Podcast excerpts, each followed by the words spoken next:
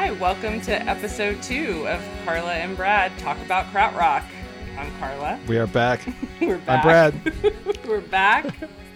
And who are we talking about today? We're talking about Neu today. And I'm kind of beside myself about it because I love Neu. That might be my favorite band that I've discovered on this Odyssey over the last few months. Yeah, same. I think we were excited to jump right into Neu very quickly Yeah. on absolutely. this journey.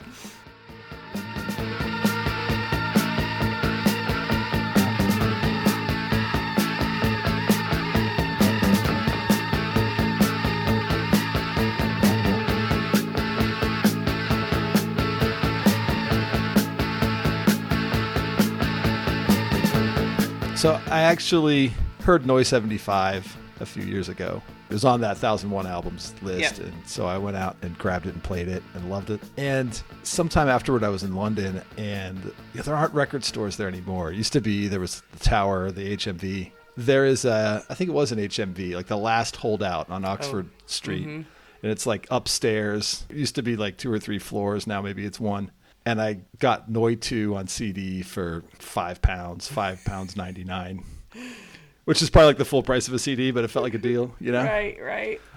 So I, I've had that and I've loved it, but I now I'm like up to my neck in it. Well, and now it's even more interesting to hear it knowing, as we'll talk about, you know, sorry, Lula's, and now she's going to bark. Our special guest, Lula the Pug. Right, Lula loves Neu too. Now that we know the trajectory of the three records, it's kind of interesting when you see what progressed from the first record to the third record. It takes on a new, takes on a new life, kind of.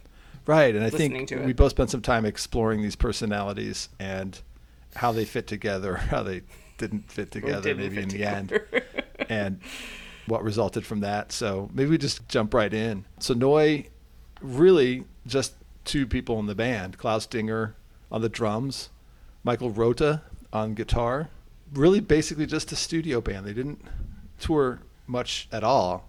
I actually heard on a podcast interview today Michael Rother say that they did seven tour dates in '72, and it just didn't work.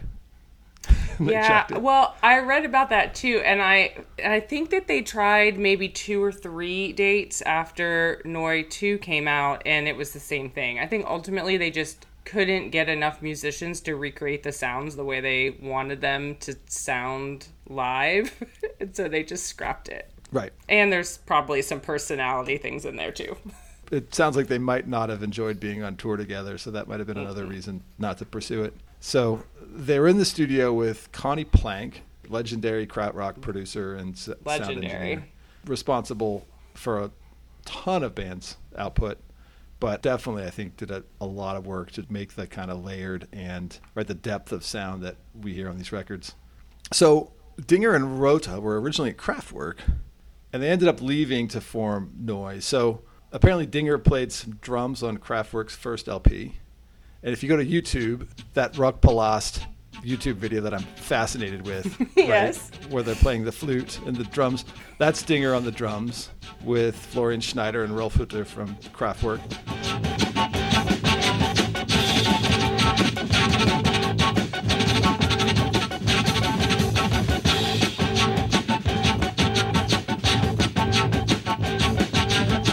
And then there's another one that I don't know if I sent you. Also, they're performing under the Kraftwerk brand in 1971 on German TV. And it's Dinger on drums, Rother on guitar, and then Florian's there. And they sound a lot more like Neu than they do Kraftwerk there. i don't think i've watched that one It's fun to watch. I'll send it to you. Florian's like twiddling synth knobs and playing the flute at the same time. he's like trying to basically like mix the thing while he's playing. It's it's fun. Julian Cope actually writes about this in his book, and he's talking about this very performance. And here's what he says about it. Neu was born in a royal shitstorm live on German TV on a bizarre night in August 1971. And in true keeping with their convoluted history soon to come, that incredible 11 minute performance on Beat Club, including delicate and chillingly beautiful snatches of their forthcoming classics Im Glück and Weissensee, was not even played under the banner of Neu, but of Kraftwerk.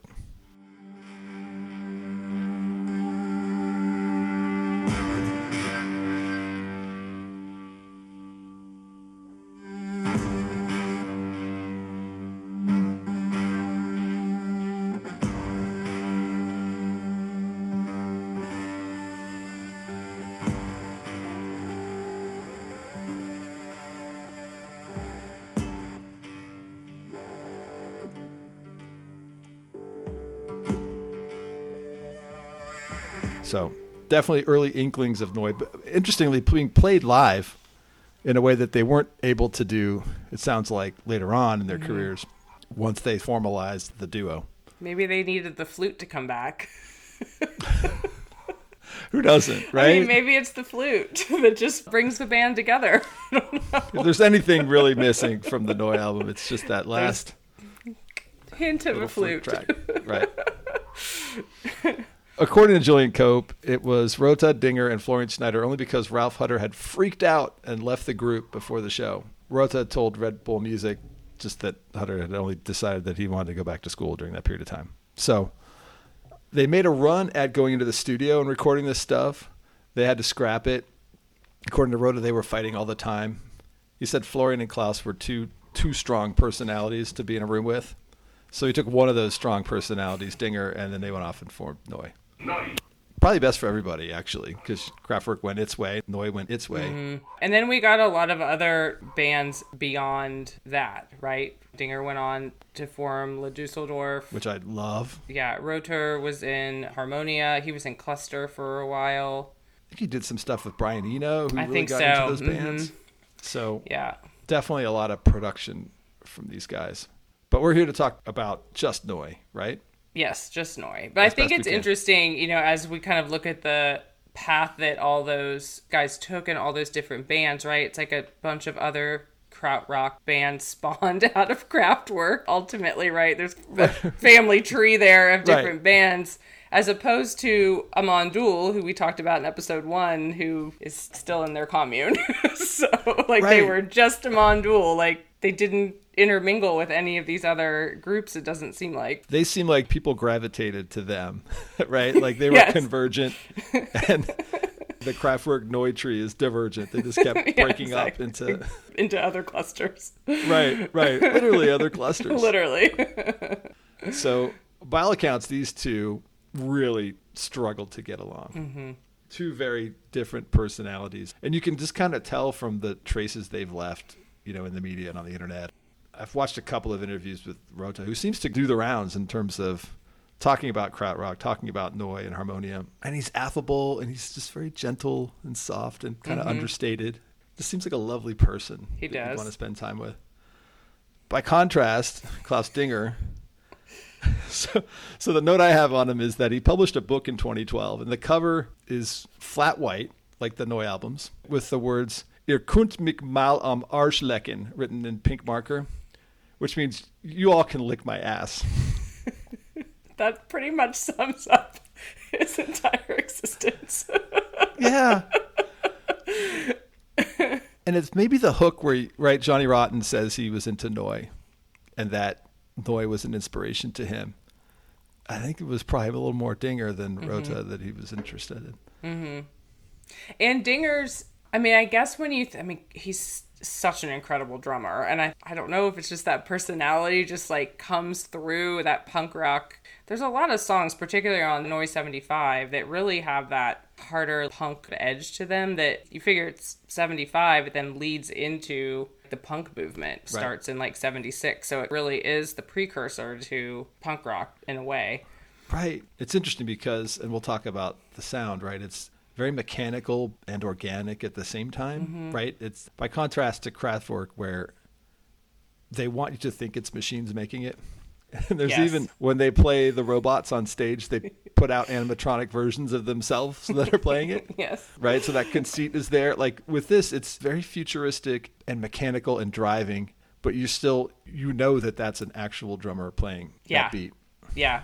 I wrote something down I read, I think maybe on a pitchfork review, and the writer had wrote, it's like listening to the past and hearing so much of the future. And once again, it's like there's several songs that when you listen to them, you're like, gosh, I mean, this could be Sonic Youth or Radiohead, or there's just so much that they did that points to bands we listen to today. It's interesting. And it feels like they're outside of time, right? Yes. Yeah. You hear a song and you can name the decade instantly for the most part, right? Yeah. Yeah. Even when, you know, a 90s band is ripping off a 70s band, you know it's a 90s band. Uh, This seems so divorced from everything that came before it. You know, a lot of it, and we've already talked about, right, Johnny Rotten, Brian Eno, David Bowie, Stereolab probably comes the closest to sounding like Neu. Yeah, that's true. And Sonic Youth claims them as an influence, but all those bands like they don't sound like Neu. They they borrowed things. They right? borrowed things. Like I always think Sonic Youth with Neu just because of the way Sonic Youth would manipulate their instruments to get different sounds out of them. You know, they would drill holes in guitars and like do weird things to their instruments to just try Right. to extract the most bizarre sound they could out of it. And I feel like that's a lot of what's happening in Neu to some degree. That kind of avant-garde. I, I remember Thurston Moore jamming a drumstick under his strings. Yeah. show that I saw, just like Yeah. with it. Yeah.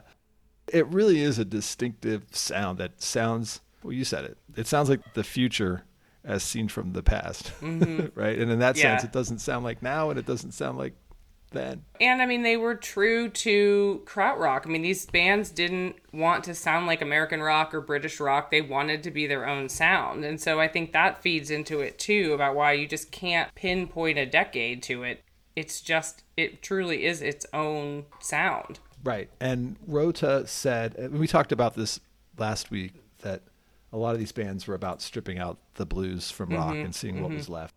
He said exactly that in one of the interviews I listened to. He wanted to steer away from Anglo American structures based on the blues, make something completely new. And Dinger said something similar in an interview I read with him.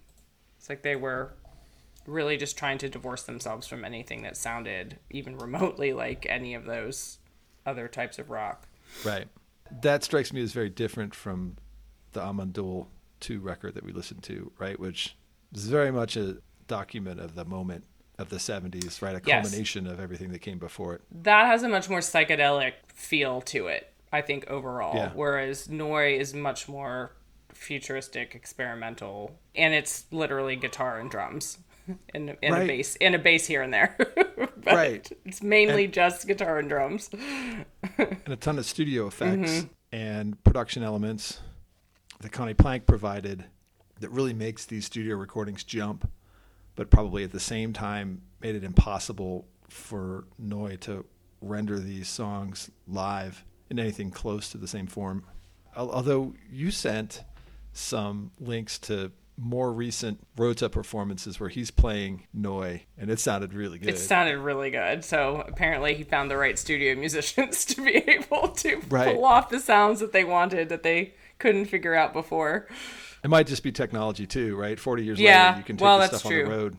One of the things that seems to recur in a lot of the articles I'm reading or the interviews and the quotes is that they attribute they, meaning critics and the band members, I think, attribute their sound to the conflict between of the two natures of these two men. Mm-hmm. Right, this gentle soul who wants to make beautiful ambient music, and this ardent, almost revolutionary, in your face personality. And when you know that and you listen back to the records, you have that push and pull through all three records. Yeah, I mean, Yeah. it really is this juxtaposition of both of their styles, and it just it works. but it is this weird journey that you go on, and and I hated to be like cliche and be like, there's so much storytelling in this, but it is to a degree, right? They are they're storytellers in their own way. You can tell maybe who was more dominant on a track versus someone else, right? If it's Right. a more ambient track and there's more kind of melody weaved in there, it's definitely Rother is the main driving force behind it.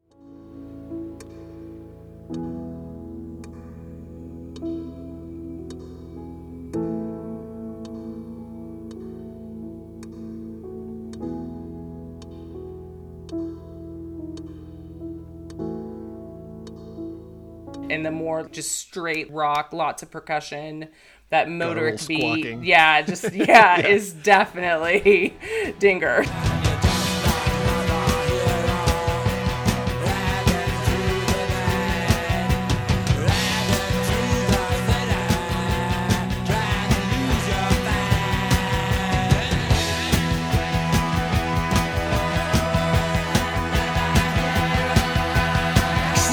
It's just interesting when you kind of read more about them and their personalities and what they gravitated towards musically, than how that kind of came together. Makes those albums, I think, a lot more interesting to listen to. It reminds me a little bit of the Lennon McCartney relationship, right? In, in the same way that you can listen to a song and you go, oh, that's a McCartney song. Yeah.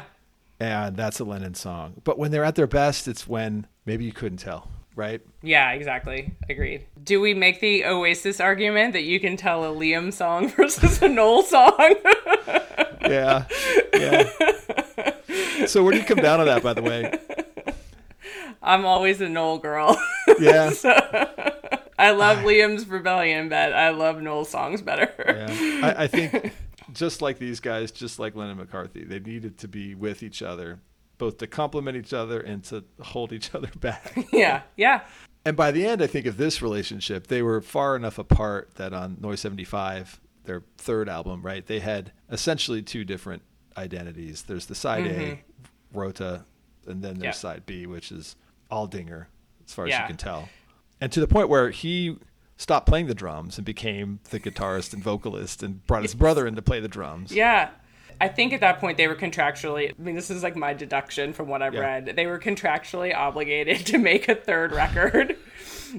And they, I don't really think they wanted to, but they had to. And that's what happened. So that's why it's a little disparate in that you've got definitely the Rother side and the dinger side, but Right. it still works. I also think it's interesting. I think it's better sequenced in the 1001 album podcast guys talked about this. The Rother side, the more ambient tracks are first Right. versus the more hard hitting tracks No, absolutely. Yeah. being the first. If you had started with those and then went into the more ambient tracks, the album just wouldn't be as strong. No, right. I, I love hearing those early tracks. Gets you in a particular kind of mood, Yeah. settles you, and then it's dun dun And dun. then it dun, just, dun, like, dun, and it just like and you- and it jars just- you into yeah. the next. Absolutely right. I was listening to that on a plane. I was going to fly into Columbus a couple months ago. and I'm looking out across the sky and the sun's setting, and I'm listening to side A, right? And Yeah. then we start our descent, and like Hero comes on. I'm like, oh, Yeah. oh, here we go. This is good. This is this is perfectly timed. So And a lot of their songs have a very like again, which I think is kind of a part of krautrock, right? They have like a cinematic quality to them to a degree. like it almost feels like landscapes to a certain extent with the sounds that you're hearing. And I think the motoric beat really has a plays a big part of that. But Right. On a couple of these albums, uh, on Noise 2 and Noise 75, this, a song will end and you'll hear waves breaking or you'll hear Yeah. water a lot of waves breaking Yeah. On the first two records for sure. Yeah. I've seen in at least two Rother interviews, he, he likes to talk about rivers. He just starts spontaneously talking about rivers. I grew up near rivers, so of course I like music, you know, and mm-hmm. okay, right? Elaborate. And then he describes, right? He he described in a interview with Red Bull Red Bull Music. I've not heard of that before. Yeah. But okay, I'll allow it. You can allow it. It's a thing. He said music that runs forward has no ending, aimed at the horizon or beyond.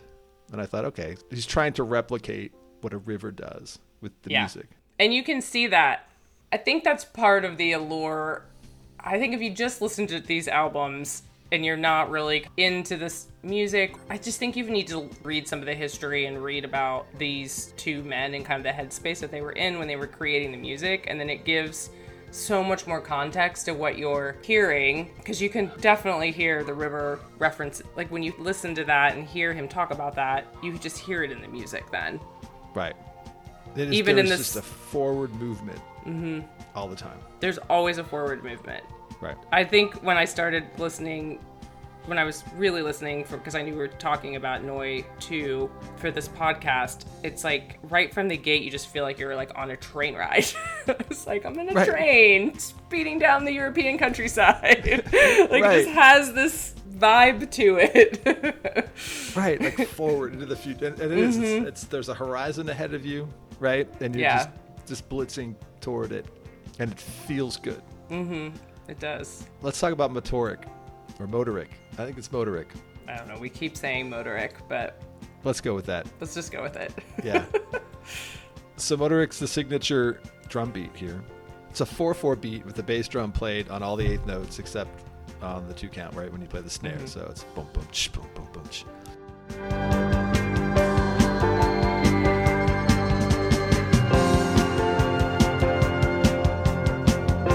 Which, by the way, I tried to go do downstairs. I like bought a new kick pedal a year ago. I cannot get it adjusted right. And I think maybe it's just because I'm old and my legs are weak and tired. that like I can sit down and I could play a Sabbath song and I could be really proud of myself. And then I try to do this flat Klaus Dinger Motorik beat and I, I just crap out. like three bars in. Oh so you really actually do appreciate it. It's simple, but it's it's hard. It's mm-hmm. metronomic. I was reading about it. And it said that Jaki Liebezeit of Can invented it, and I was like, really? First of all, like, how hard is it to I- invent that? Yeah, I thought I read that Klaus Dinger was the well, maybe he's the self-proclaimed. Oh, he'll tell you he invented it for sure. Actually, I think he said that. So Oh, there you go. I I hadn't heard it in any of the can that I'd listened to, but just last weekend I was driving down to McDonald's to get my Diet Coke because that's one of the three places I go. And I was playing Monster Movie, their first LP, for the first time, and right on the first track, which is called "Father Cannot Yell." you hear Motorik there, but so fine, I guess. Right, that was sixty-eight or sixty-nine. Yeah. I think it was 69. But Klaus Dinger definitely took hold of this and mm-hmm. wrung every last bit out of it that he could. for sure. I mean, I think it's this true signature of Neu on all three records. Right, you hear it straight up on Hallogallo, first track of Neu, first Neu album. Yep. You hear it all the way to the end of Neu 75. Mm-hmm. Interestingly, Dinger, I read an interview, he gave it like six names, but was clearly trying not to call it Motorik for Yeah. some reason. Yes, Motorik was not one of the six. Right. On each of these three albums, there are certain tracks that you call their own cliche, also because there is what some call hammer beat, or I call Apache, or however some call dinger beat. There you go. Right. So some people credit him. He wants you to know. Or maybe Neu beat, but he never calls it Motorik. Just everybody else does. So I, I read something earlier today that he worked for an advertising company. So I read that he had an advertising company, Oh. but again, this was him speaking. So he Discounted by 30%. The in, right, the interviewer asked about the origin of the name Neu, and I mean, he had said it was just a popular advertising word. It was always up in all the windows in the shops, and apparently, it was the most popular word in advertising at the time. So that's why he decided to call it that. Right. But then through that conversation, he said that he had his own advertising agency because somehow that's how he could book studio time. He was booking studio time under the guise that he was I using see. it for advertising agency projects. Right. I'm going to record a jingle, but in fact, I'm going to record I'm going to record this Neu album. Right. Right. awesome. I feel like he was his own advertising agency. Mm-hmm. I think so. I think he was his own client. And so this was just another instance of brand management. Correct. Some people call it Dinger Beat. I can't name any names, but a lot of people are talking about people. Dinger yes, he was his own brand manager. He's doing a great job at it. Right.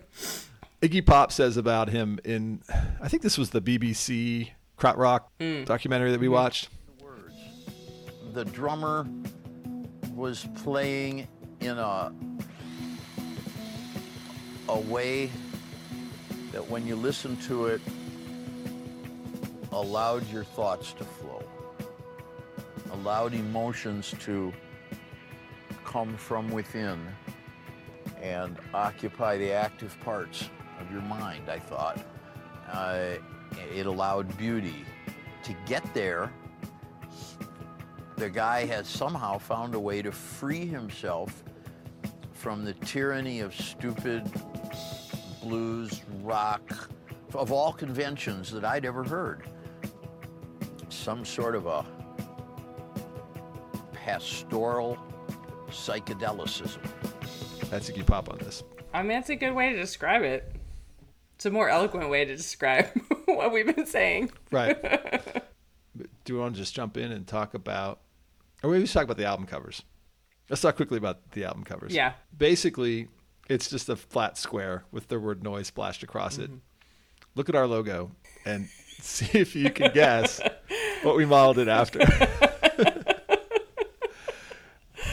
I mean, it's clean. You know what right. it is. right. It's stark. It is right there. No subtlety to it. Nope. First Neu album, white with Neu splashed over it in red. Neu 2, same thing, but with a 2 sprayed over the lettering in mm-hmm. hot pink. And then Neu 75 is just white letters over black.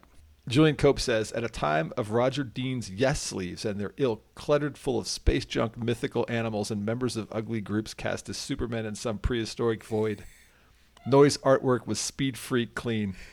I, I love Julian Cope. yes, that's amazing. I need to just read that book straight through. Right now, I'm just dipping in to like grab Yeah. little quotes out, but they're all there, right? I think the starkness of those album covers, like what Julian Cope is saying, during that time frame, right? We're talking like 72 to 75. You have all these like crazy album covers, like Led Zeppelin covers, and even some of the Beatles covers. There's just a lot happening. All those psychedelic bands had these right, real like and baroque. trippy hippie Yeah. album covers that there's like way too much going on. So this was definitely the polar opposite of Right. all of that. Wolfgang Krischke swinging a scythe, right? On his way to his doom. I mean, but even that is more is less busy than some of the other albums from the seventies. So Yeah, you're right. that had color blocking. Right. It was still right. very like artistic in how it was done. Right. and this is why we can say to ourselves, we're not listening to prog. No, Right. we are not listening to prog. Certainly not now. If we call this prog rock, Klaus Dinger, who died, I think, a few years ago, would nevertheless show up on one or the other of our doorsteps Yes, and start smacking us around. Mm-hmm, for sure. No, this is definitely not prog rock.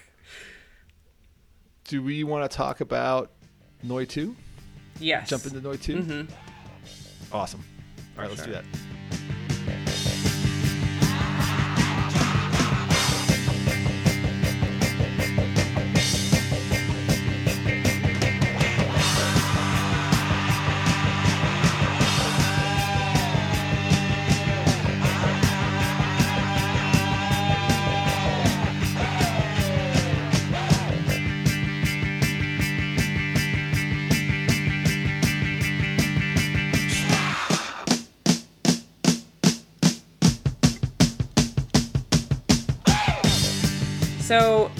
Neu 2 comes around, and I think what's of interest here is the remixing of two of the singles. And it's kind of touted as is this maybe one of the original remix albums? Right. but it stemmed out of the band taking their advance, buying some new equipment, and then not having enough money to finish the rest of the record. the record company did not give them any more money because the first album didn't sell very well. So they already didn't really have a good track record coming out of the gate. So they wouldn't advance them any more money. So this was kind of noise middle finger to the record company. Like, great, we're just going to take two songs we already have and just remix them. They sped them up and slowed them down. And that's what makes up the second side of this album. They had one day, I guess. And they had one day, and they had these two tracks that they'd recorded, Neuschnee and Super. Super. So they just took them and beat them up into six different versions. And The first time I listened to this without looking at the song title names, I was like, is this song playing in reverse? And it sped up. Like, what's like, I didn't realize. And then I saw that. That I went and looked at the track list and I was like, Right. oh, 78. Yes, it is sped up. 16. Okay, yep, that's what's happening.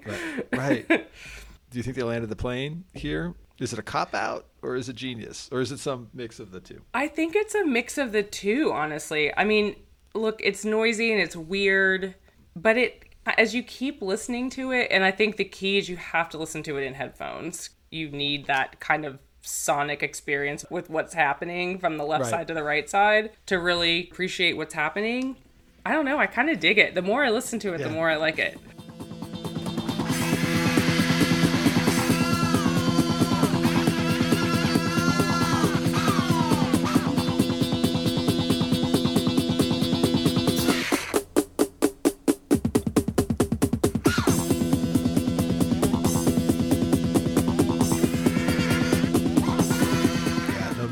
I um, I guess I'm trying to hold both notions in my mind, which is that maybe this isn't really a whole album, but even if it isn't, I'm playing it all the way through and I'm loving it. So, do I need to care too much about whether three of the songs are just the same song played at different speeds?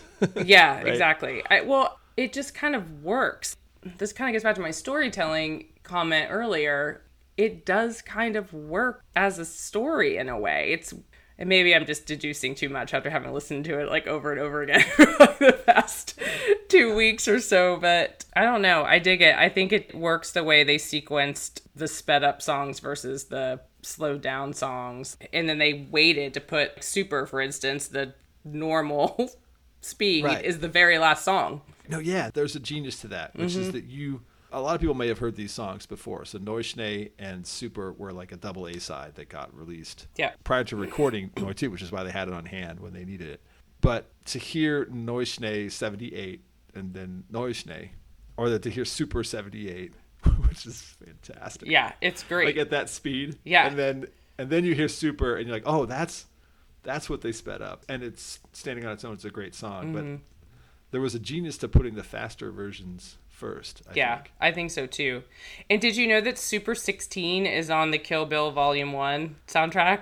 So, where does that play? Do you know? I mean, I don't know where it plays. I saw a note about it today and I was like, "Oh." And then when I was listening to it, I thought this could see this working within then I went to the Kill Bill soundtrack and it was in there.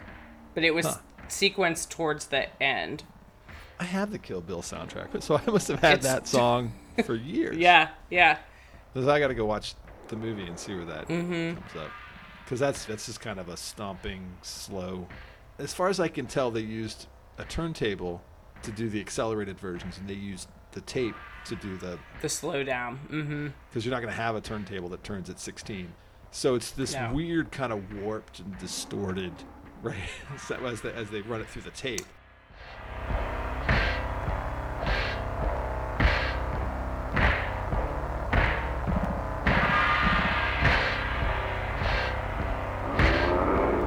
They would manipulate the record players too, so they would change how the record was sitting on the player so that it gave it this warpy, weird, distorted Right. sound when it was sped up. Rother said on Sound Opinions that there's a part where the record skips, and it's because Dinger just went up and kicked the turntable while they were doing. And Well, no shock there. yeah, not at all. He goes, he was a radical. Yeah, by now we know, we know. The I've been ordering these on vinyl. So like three weeks ago, I ordered Neu, well, the original Neu, and just last week Neu Two came, and I'm waiting now on Neu 75. When I put on Neu Two, which I'd heard a million times on CD, it skips, right? oh. And and I was like, did I get a bum record? And so then I had to go to the digital version and play it, and then I realized that it skips there too. And I'm thinking, Was that in who bought cas- that record? Was that in Um, Cassetto? Because I think that's the one I feel like. Um, I I, actually was- wrote a note. I was like, "Did the tape break?" Because Well, I think it keeps like. Which there was a point where that actually did happen. It is the sound of the tape breaking at the end.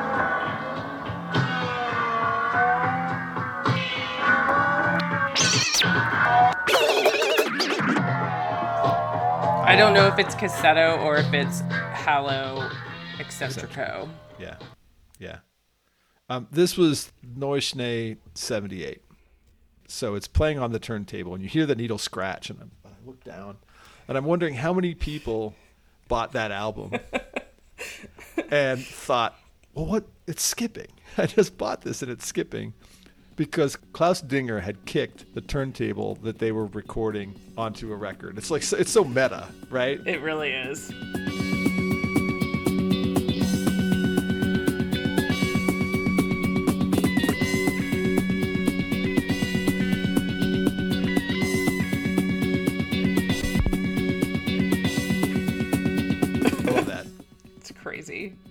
Merry Prankster. I love Lila Engel. To, is probably my favorite track on this record. That's the one that's just like a banger. Like the guitars come in at Yeah. the end. It has like a My Bloody Valentine kind of vibe to it by the end. it's a little buzz sawy and there's this kind of grunting. I don't. uh, There's no audible lyric. I mean, I there's definitely vocals, but no lyrics. Yeah. Right. Yeah.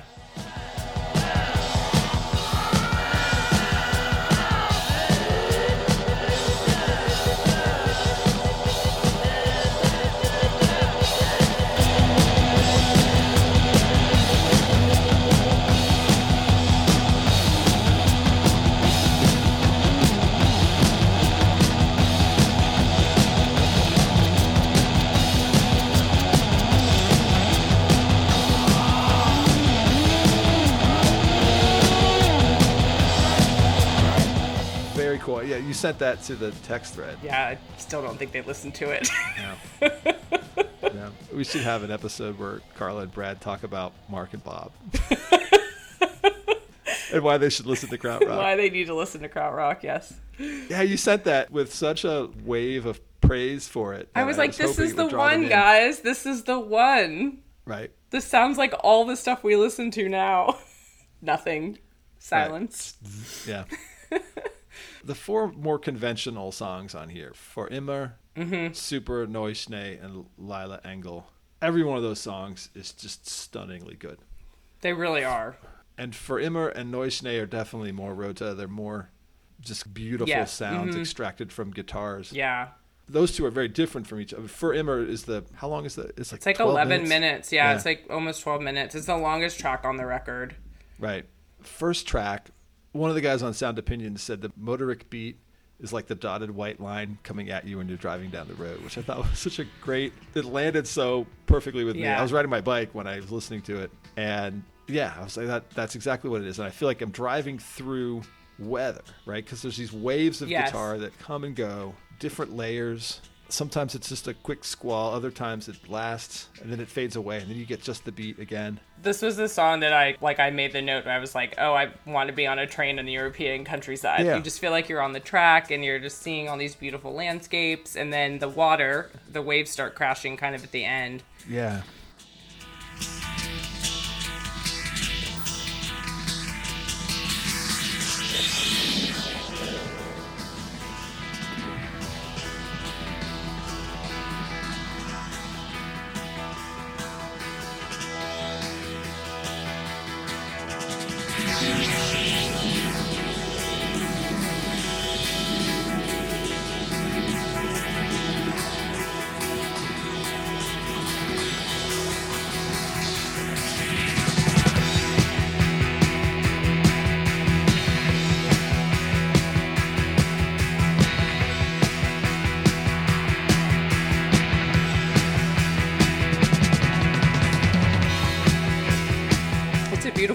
Listen to the whole way. It's again, it's one of those things you need to listen to it the whole way through because there is just such a progression in what happens through the whole song. I sent it to same friend that I sent Amon Düül to, Pink Floyd friend. Mm-hmm. We'll call him Glenn for no other reason than that that's his name. Nothing for a few days, and then I get this text in the middle of the day. It says I could listen to For Immer, For Immer. and I was like, Yeah, right. Yes. You could. Yeah. It's 11 minutes, but you're never like looking at your, you know, you're never looking at your watch. You're never like, bring on the next one. And I feel like I gravitate toward a different part of it every time I listen to it. There's just something about it that you just hear more and more. I mean, I think the genre in general just lends itself to repeated listenings because you just start to hear more things. But that track in particular, you just hear different stuff the more you listen to it. it never becomes rote, right? Mhm. So I am the resurrection is what like a nine minute song. I know every note to that song and have known every note to that song since three weeks after I bought the Stone Roses album in 1989, mm-hmm. right? Yep. By contrast, I could listen to For Immer a hundred times, and because it's so varied, because it's textures and layers, I'm not going to have that same. I can pick out every note, drum beat, right? Yeah. Every drum yeah. fill. Yep. And so, right, just just put it on endless repeat if you want.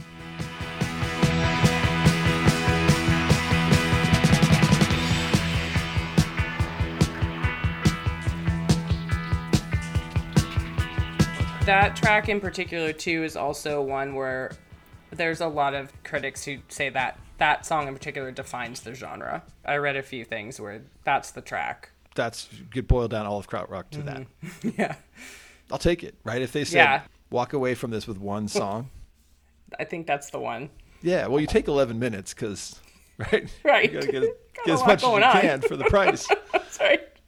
and yeah, the only other one I might think of is like Halleluhwah by Can, but I it's just different. The other song, well, Hallogallo was on the first record, which is really phenomenal. But Hallo Excentrico was a super interesting headphone mix.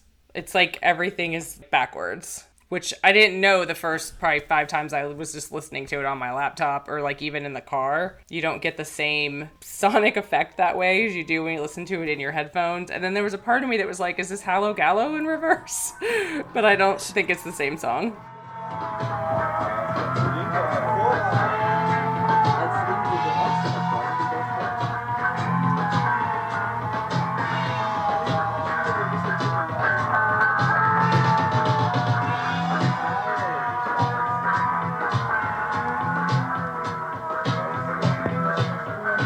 So that's what I was going to ask you. Was I thought it might be Hallogallo, and I went online and I typed Hallow Gallow, Hallo Excentrico into the internet, and I thought I would get something that would tell me about a relationship between the two, and I got nothing.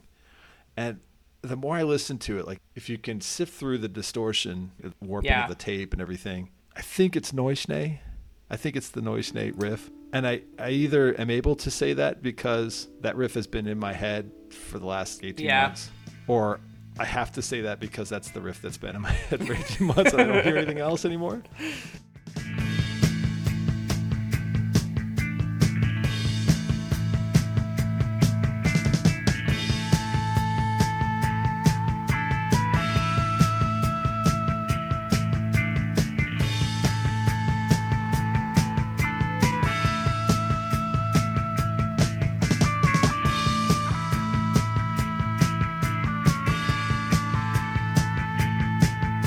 actually went to my um, play count, and I don't know what the start date is for the play count on Apple Music or iTunes or whatever Yeah. it is. But when we did the first Mixtape Diaries episode, I picked the P.S. Eliot song because it had the highest play count. Mm-hmm.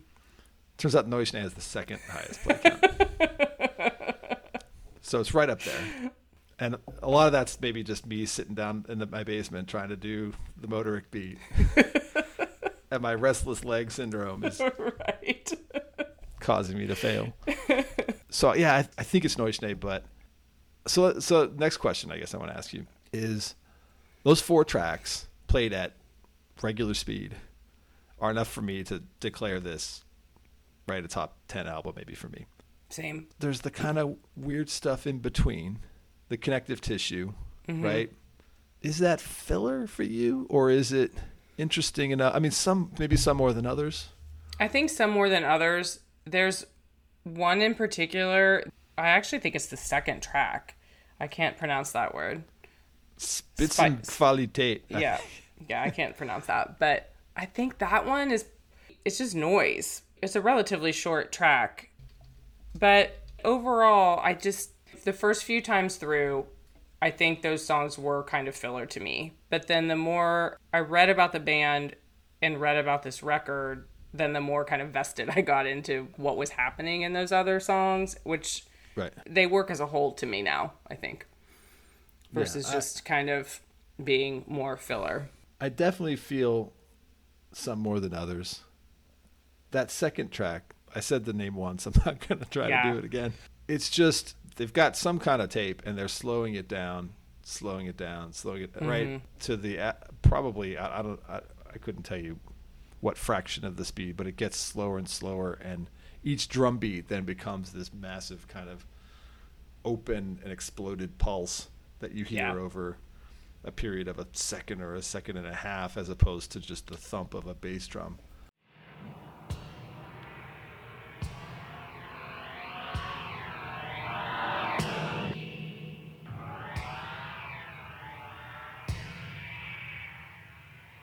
Interesting and probably for that time would have been something that you hadn't heard before. Mm-hmm.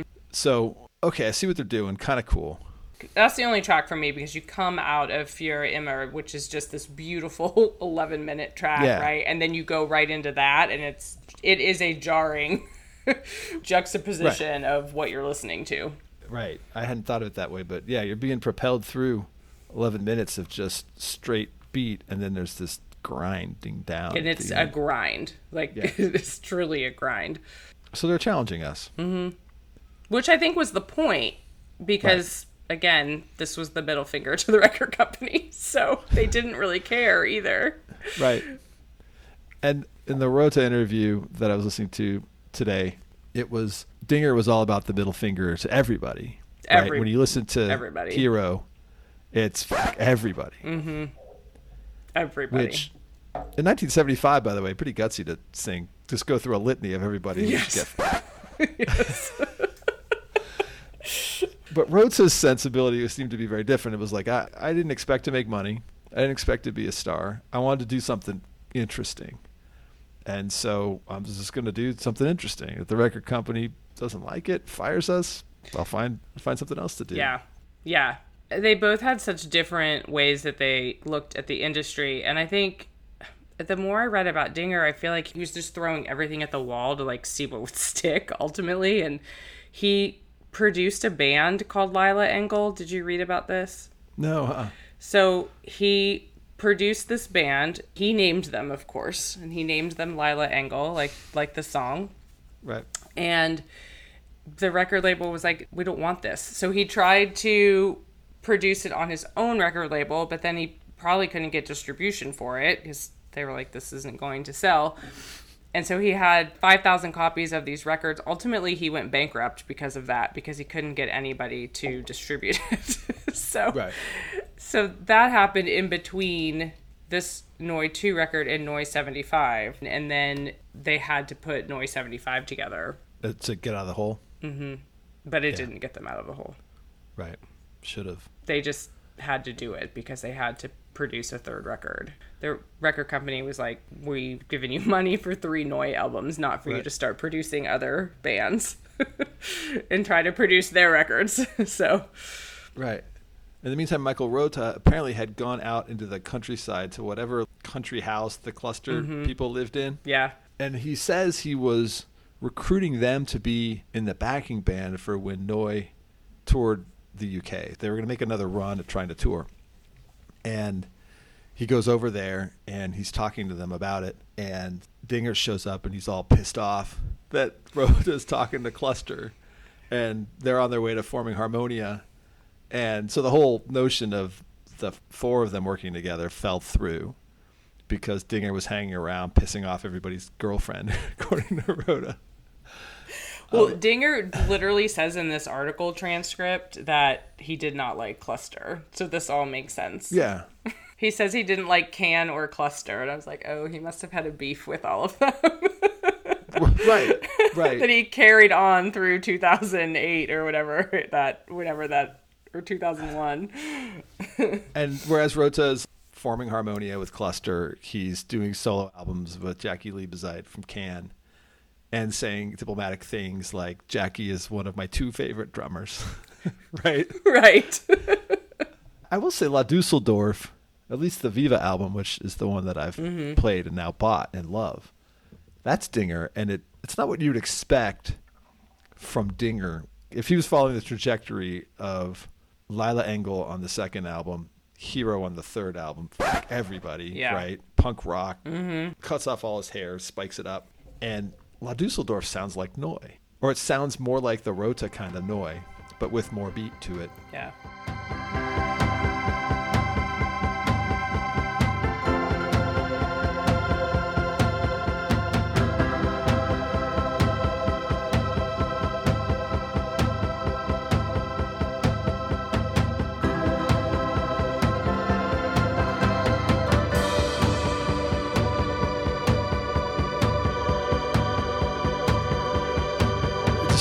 Just struck me as interesting because I thought, all right, so now it's 1977, 78.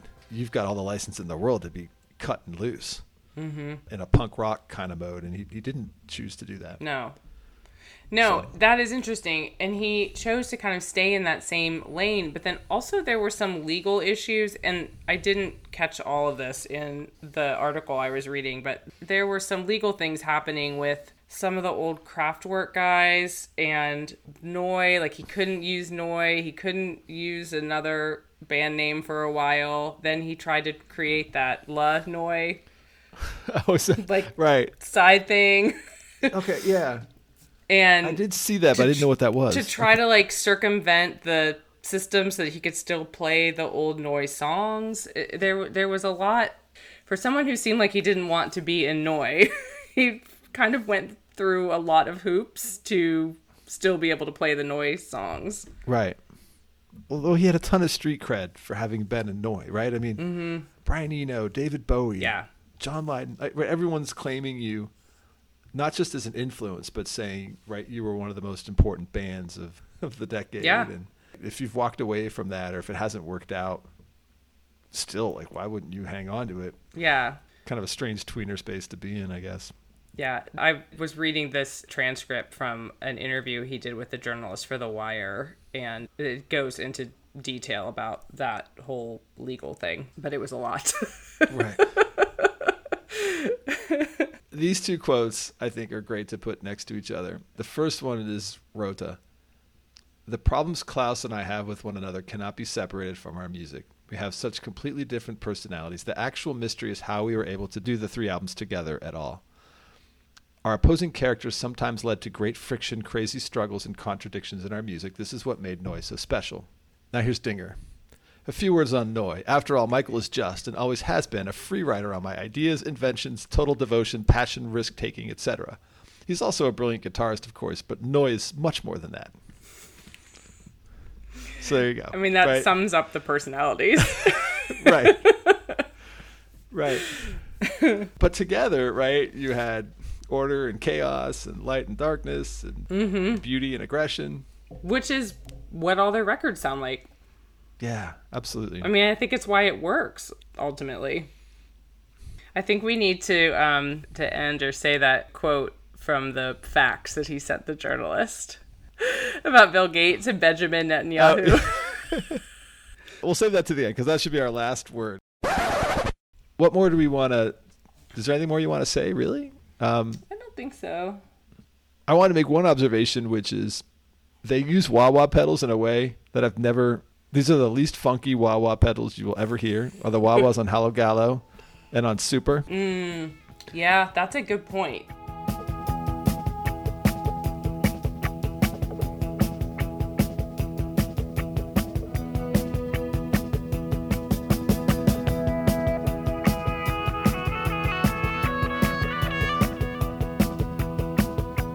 Right? It's almost like we're gonna take the psychedelic rock, right, the hip shaking rock, and we're gonna just we're gonna smoosh those tropes into something that is so not what they're for, Yeah. right? Yeah. Like screw you all. yeah. Love that. I never thought about that, but you're so right. And during a time when psychedelic bands were loving that wah wah pedal. Right, so for right. them to really kind of take it and just almost strip it down in a really interesting way is It's like rhythm guitar wah Yeah, yeah. yeah. yeah. The only other observation I want to make is our, our intro outro music is Jenny Ondioline by Stereolab, which I think we picked first because we know they're Marxists and are unlikely to sue us for copyright infringement. That's right. Second, because who are they to sue anyone for copyright infringement? Because this is Hallogallo, the song. it is Hallogallo. Right? so you're so right. I thought I liked Stereolab's version better, but now I think maybe I kind of like Hallow Gallo better. I don't know. I really like Hallogallo. I've listened to that a bunch the past couple days. I was like, man, this is really good.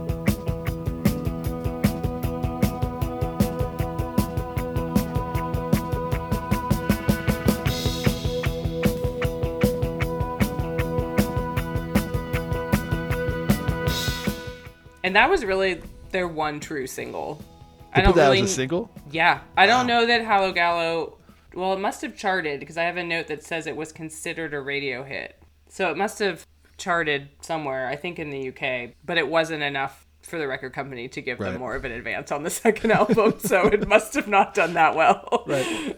well, I wonder what their advance was. You could imagine them blowing thousands of dollars making for Immer Yeah, and then being like, this is perfect. How much Yeah. we got left? nothing. Nothing. I think maybe we've hit the wall with Neu. I think so. Do you want to read? You want to read the quote? Yes. We we, we want to close with this. What do we want to call it? well, this This is gulp of juice from Klaus Dinger. yes. So this was in a fax that he sent a journalist in 1998, and he closed it with this. I'm strictly against my music online. People like Bill Gates and Benjamin Netanyahu will ruin mankind and the earth for quite a while, but, and then in quotes it says, you can't sink a rainbow.